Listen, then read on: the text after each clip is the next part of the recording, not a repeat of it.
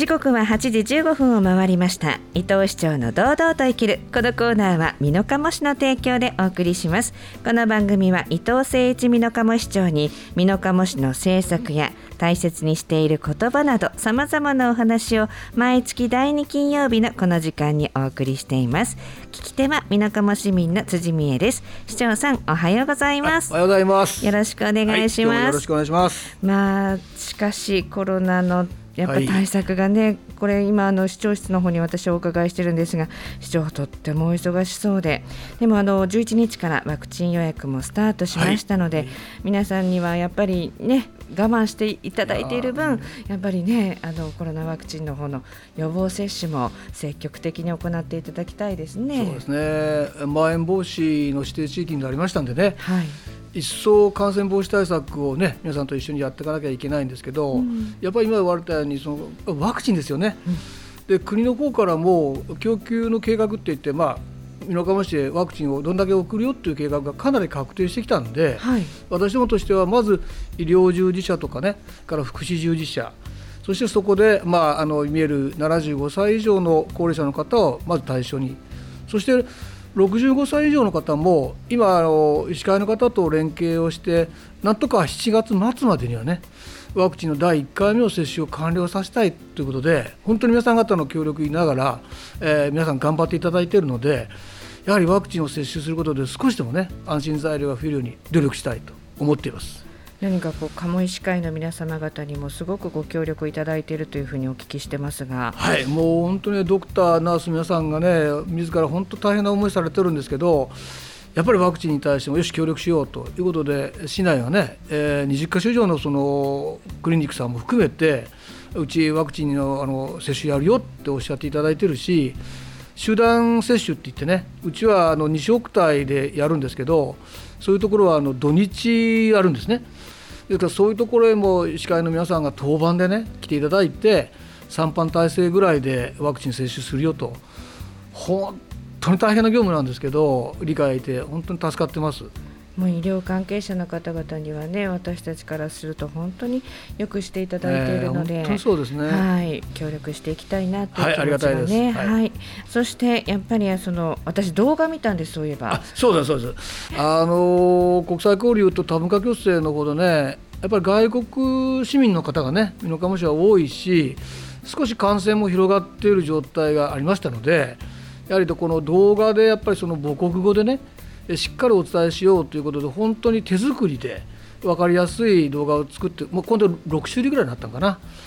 で皆さん絵も自分で描くしね、えー、いろんなその動きなんかも「はいこうやって次」とかやってねやってくれて私も本当にやらせてもらったんだけどああいう手作りの心のこもったものがねほんと伝わっていけばいいなとそんなふうに思ってますけどね。あの市長がこうマスクを。はいはいそうそうそうそう。あの5番目がこの番組のパーソナリティのあっこねなので。はい順番にね。ちょっとあ渡す位置がねいろいろ分からなかったんでねぎこちなかったかもしれないですけどまあ、えー、今素人の手作り感でちょっと勘弁願いたいですけど。ね、えー、でもやっぱり皆さんのねそういうこれマスクが大事だよっていうことが伝わっていくようにね、うん、そうですね。あのなんとか理解いただいて。あじゃあ皆さんあのやっていただいてるんです。そうですね、えー、本当に頑張っていただいてね、うん、今もいろんな自粛自粛でご無理言ってますけど、はい、協力いただいてる。これは本当に感謝します。ただ今の時期ね、これを乗り越えなければやっぱり次はないので、はい、本当に今の時期一番大変な状態だと思いますけど、本当にもっと皆さんと一緒に連携してね、はい、必ずコロナを乗り越えたいと思ってますのでよろしくお願いします。はいそしてあの地震祭見ましたよ。はいはいあの新しい施設もちょっとずつですけど、はい、あの皆さんのおかげであの整備が進んできています。今回はあの新小美保育園、はい、これ歌唱歌唱って言ってるので。やはりこのねニックネームをね募集するんですよ、はい、今してるんですよ。はい、でその、えー、保育園と同時に文化会館もねいよいよ10月からオープンするんでやっぱり自分たちにとってこうやっぱり愛すべき施設になってほしいので、愛称を皆さんから募集してますからぜひからあの保健センターもいよいよ来年月月から動き出すんではい、でそこの子育て支援センターとかねそういうところも愛称を募集してますのでぜひいい名前があったらねあのびっくりする今月末までに美濃加茂市の文化会館と新小美保育園と子育て支援センター3つともの相性 ちょっとアイディアね。あの皆さん方のこう なんかね、えー、アイディアでいい名前を使えればいい、ね、ずっと私考えてて、はい、私のが採用されたらすごいじゃないですか。まあね一度聞かせてください、はい、なので考えて全然思い浮かばないんですこれがまた。まあねあんまりこう一生懸命考えちゃうとだからお風呂でパッと浮かぶとかね。ね子供たちの顔浮かんでなんかこう「あー」とか言って「うん、ワーイセンター」とかね。いろいろ。それダメだダメでしょう、うん、浮かばないんですよでも皆さんから期待します。はい今月末までですのでぜひ、えー、ご応募いただければと思います。はい、ます。さて今日の、えー、言葉ですが、はい、また難しい。そうでしょう。毎回毎回本当にねひねり出してきてごめんなさい。いえいえ。今日はね、えー、えー、巨安式と言いますけどねえー、居住まいのい、はい、住居の居ですね、はい、に安心の安、うん、そして思うに危ないと書きます。どんな意味があるんでしょう、まあ、本当は字を見ていただければわかると思うんですけど安心していられる時にやはりいろんなことを危機感を持ってねそこから対策を考えようと、まあ、そういうことですね。まあ、防災についてということになってくるかと思うんですが、はい。えー、あの防災アプリも、うん、えー、ダウンロードできるよということで私もあのダウンロードしましたありがとうございます、はい、あのなんこうハザードマップだったりとかね、うん、そういうものがきちんと見られる。でまたこのあの FM ララも、えー、アプリがありますので本当に助かってます。ありがたいですね、ダブルでこう美濃加茂市は分かりやすくなってきたなという気がしますが、はい、その安心するときにいろいろな思いを危ない思いを考える、うんうんえー、どういったことがまず大事になってきますでしょうか？やっぱりねあの今回のアプリにしてもね、はい、やっぱりいろんなことを市役所からこう皆さんにこうお伝えするんですね。まあ、確かに便利に順番になってくると思うんだけども根幹一番大切なのは自分の命自分の家族はまず自分で守ると。だからあ言われたからやるということではなくてねいやこれちょっと危ねえんじゃねえかとかね逃げる時どうしようかなということを改めて家族皆さんで一回話し合ってもらいたいなと。だから「いや怒らない大丈夫大丈夫だよそんなことではなくてねまさかまさかっていうことじゃなくてもしも起きたらどうするんだとそういう意識になっていただきたいなそれはやっぱ家族からなっていただきたいなと思ってますね。家族地域、うん、まあ、その中で皆さんが考えていかなきゃいけない部分があるっていうことですよね。そうですねじゃあまず地域からいきたいと思うんですが、うん、地域というとやっぱり私が考えると、うん、あのまあ、消防団の皆さんがいらっしゃると思うんですが。本当にねやっぱ地域の火災だけではなくて災害対策にあの消防団の力っていうのはものすごい重要になってるんですよ。うんでやっぱりその全市的にね彼らは一生懸命活躍をしてくれてるわけですね。で今コロナの時期なんで正直やっぱり総合大会とかですねいろんな訓練を彼らをやってくれてるんですけど今そういうことが思いのほりできないんですね。うん、グラウンドを使ってると何やってんだとかね。いろいろ言われちゃうこともあるんで、まあ、感染防止対策を絶対やってますから、はい、彼らとしてはもうその中でやれる訓練をほっ当に一生懸命やってくれてるんですよ。でやっぱりその火災が発生した時とかね災害が発生した時に自分が何をやらなきゃいけないっていうのは彼らはものすごく考えてくれてその時に「いや訓練もやってないから何もできません」ではダメだから自分たちがやれることを今やれることをやろうと本当に頑張ってくれてるんですよ。ですから消防団員の皆さんが地域に追ってくれれば本当安心なんですよね。ですから彼らを中心にいろんな地域防災ができないかなって今考えてる。これはあの佐合団長さんもね、はい、本当にそういう意識が高くて、うん、市に対していろんなことで協力いただけてるんで、はい、これからもしっかりタッグ組んでね消防団の皆さんが地域のリーダー防災リーダーになれるようになんとこういろんなことでやっていきたいなと思ってます。男性だけじゃなくて。そうそうそう。あのね女性もねそうなんですよ、これはあの男女さんがねいろいろやっていただいて、はい、あのやっぱり女性の目線っていうかこれ男女ということではなくて目線の違いがやっぱりあるんですよね。はい、で特にお子さんをお持ちのこととかおじいちゃんおばあちゃんからしてみれば女性の目で見ていたらこういうことがいるんじゃないかとかねこういう声がけすると彼らは安心するんじゃないかってやっぱあるんですよ。ですからそういった意味では女性としての消防団っていうのはこれからやっぱりますます活躍されるんじゃないかなとそうやって思ってますよ。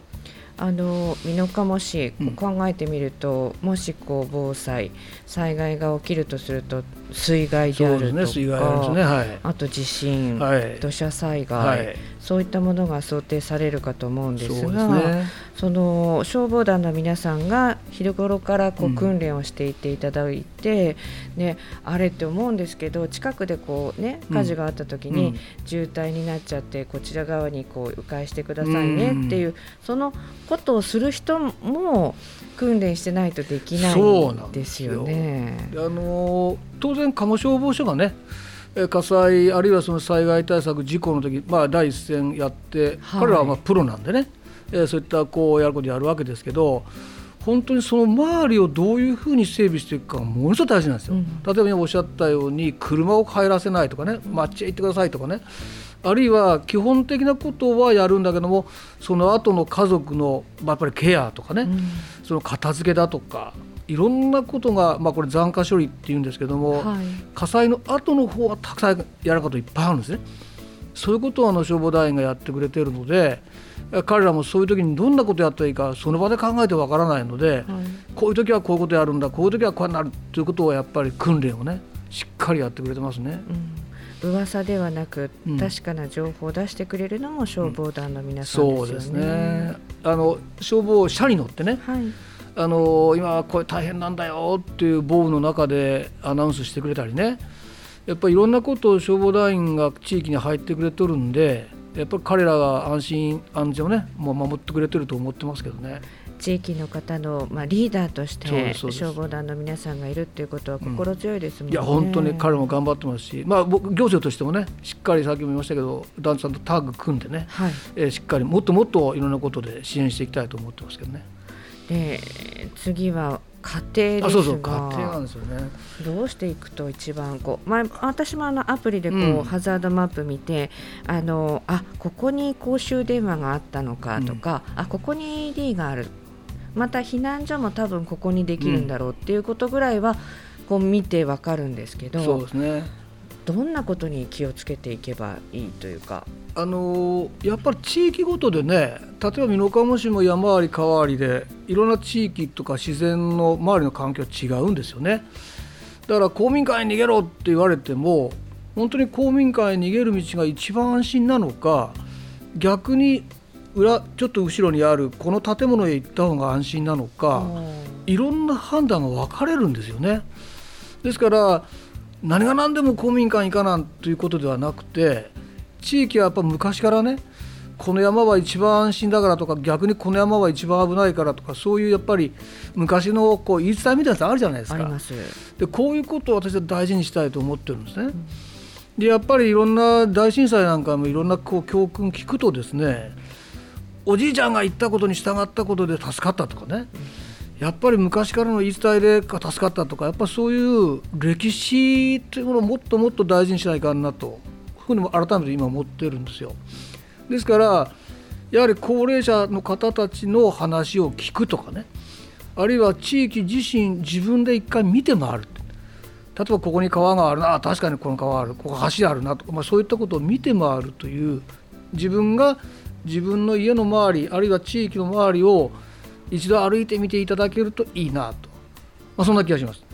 小さな川とかね、うん、それからあここにちょっとした崖があるなとか、うん、そういったことはあの先人の知恵もありますのでね。あ、ね、と思うのは、うん、私こうコロナのことでもね、あの高齢の、まあ、両親がいたりとかするとあアプリがあっても、QR コード何これってなっちゃう。こういう時にあの子供が言うとそうほっいいですよね。っていうか私が言うと、うん、あれですが孫ぐらいが言うとその通り聞くんですよね。もうねやっぱりねまあ子供さん見える未来あるんだけども、はい、子供さんがねおじいちゃん気をつけなあかんよっておおおそれ分かった分かったなるんですよ。お父さんうちどうやってなるのってちょっとね待てななるわけですよ。行政がやっぱりね言うこと伝えることは絶対大事なんだけどまさしく今言われたように小学校のね児童さんとか、まあ、中学生の学生さんがねうちはこういうふうにやろうぜアプリはこうやって使うんだよって教えてくれたら、うん、ほらみんながねそういう意識になりやすいなと思ってるので、うん、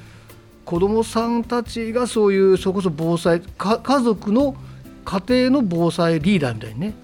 なってもらうって情報なんかのやっぱり協議をしてもらうといいなと思いますけどね。あのコロナの時にね、うん、あそうそうコロナカードをね、はい、お話いただきましたよね。やっぱりねあの学校教育委員会本当お世話になってやっぱり学校からねお父さん今日こんなことやったけどうちはどうするのっていうものをやってもらってやっぱり家庭から子どもたちの意見を聞いてあこういうことやらなあかんなっていうのは伝わったっていうのは聞いてますのでやっぱり子どもさんたちを守りたいとかね子どもさんの意見はやっぱり大事やっていうのはこういろんなとこで重要な要素になってきてますね。うん。いろんなこうお店とかに行っても、うん、逆にはこんなちっちゃな子がねあの消毒剤を一生懸命ねやってるのを見るとねあ子供たちの方がよく分かってるなって思う時が。でしょって言ったらおかしいですけど 子供たちを見てると本当にけなげにね、はい、給食でもね「はいマスクは外した時は喋っちゃだめなんですよ」ってやみんな守ってるんですよ。それはね遊びたい時にはね暑いからマスク外すこともあるんだけど、はい、彼らはねそういった先生の言うことを一生懸命守ろうとしてるんですね。ですから本当にああいうけなげな状態を見とると私たち大人もねもっともっとやっぱりやるべきことがあるのかなとそういうことはちょっと反省してますけどね。市長のお孫ちゃんとかこう、はい、防災アプリなんかこう触ったりとかしてます？もうやりたくってますもうね私よりも早いですからね。この間ね、うん、高校のあの PTA の総会が、はい、あのいわゆるオンラインだったんですけど、うん、今ねそうなりますよね。あの PTA のお母さんたちが先生たちに、うん、うちの子早く返してもらえます？って言われて、なんでかなと思ったら、お母さんこれ使えないんで 生徒さんいやいやいや。お家帰っていやいやいやもうあああるあるやなそれは。完全にあるある、うん、もうだ400人からの方が、うんうん、あのちゃんとそこに入ってオンラインで今総会をするような形ですので、逆にあのお子さんたちも役立つ、人生の中でねこういう役立つことがあるって知るのって大事だと思うので。いや本当にね、うん、あの彼はやっぱ最先端の技術のね一番最先端にいるので、ね、もう使いこなしてますから、うん、彼らが先ほど言ったおじいちゃんおばあちゃんにねおじいちゃんこうやってやるんだよって言うと本当にあそうかこれをするんかこれだな分かりやすく教えてくれるんでやっぱそういうのは広がりやすいですね。もうあのちょっと子供ぐらいの私ぐらいの世代になるとあもうさっきも言ったやんまあねどうしてもねちょっと面倒くさいとかあるんですけど 私もまあお子さんがねこう一生懸命やってくれるっていうのは伝わりやすいと思いますけどね。ねうん、だから広い世代そして男女問わず皆さんで協力していくっていうことがやっぱりコロナにしても防災にしても大事なんですかね。やっぱり正確な情報をいかに行政が伝えるかこれはもう絶対必要なんでそれこそね皆さんに大変お世話になってますけどもそれを両方伝えてそれを的確に判断するのはやっぱ個人なんで。あとはさっきもおっしゃあの申し上げたように、はい、言われた通りに動くんではなくてそれを聞いてよし今回は右だとか今回は左だとかそういうやっぱ判断をそれぞれ個人がやっぱりやっていただきたいんでね、うん、やっぱり日常的にこういろんな話し合いをしていただいてみんないざとなったらあそこなんだぞっていうことをね共有してもらえるといいなと思いますけどね。ねまさに共犯式まさかではなく、はい、もしものことを考えて、うん、はい、行きたいなというふうに思います。はい、